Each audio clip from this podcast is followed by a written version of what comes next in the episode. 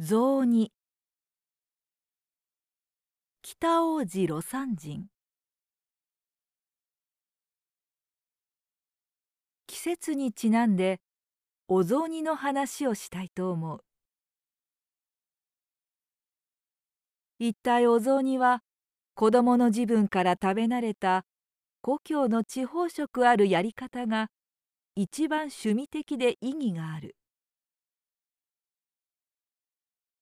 主婦の心がけ次第で第一日は地方食豊かなお国風雑煮2日目からは東京風の贅沢なにぎわいのある楽しいものというようにすれば家族に喜ばれること請け合いだ。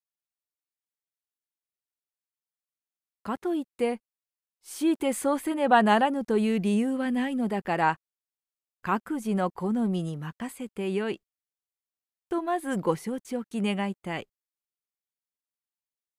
私の経験から言うと雑煮の中をにぎにぎしくするためには人参とか大根芋などを入れる方が良いだろう。芋なども原型のままの方が野趣があって面白い。何か変わった趣を添えたいような場合には芋に角目を立てて削るのも悪くない。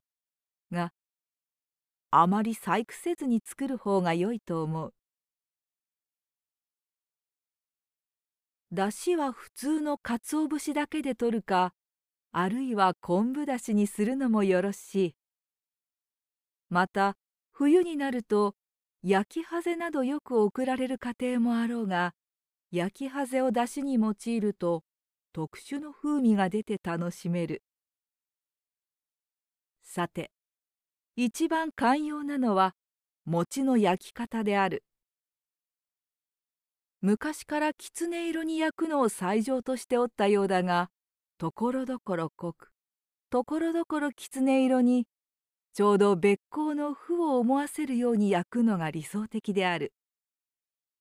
そして餅の硬い柔らかいの程度によって火の加減をしないと中身が硬いのに表面ばかり焦げたり白くしなしなしてしまったりする。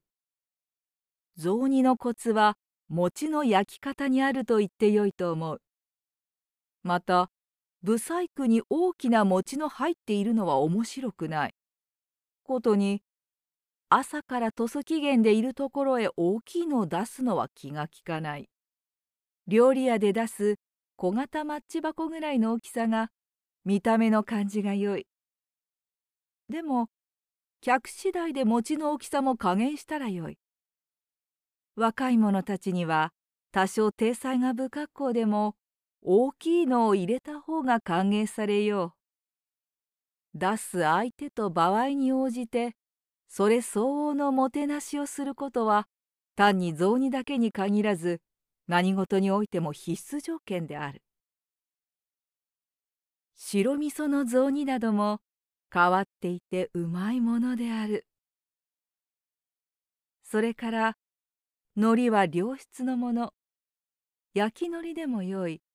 を細かく揉んでかける。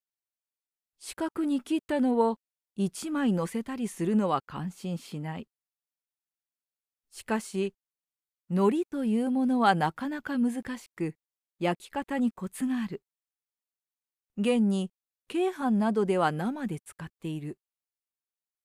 それは別としてうまく焼けたものは大変うまいものである。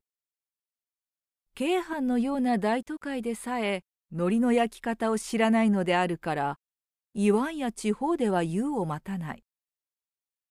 東京といっても地方の人が大部分で存分な海苔の焼き方のできる人は稀なことであろう。100円の海苔を50円ぐらいに下落させて食べているのが大部分である。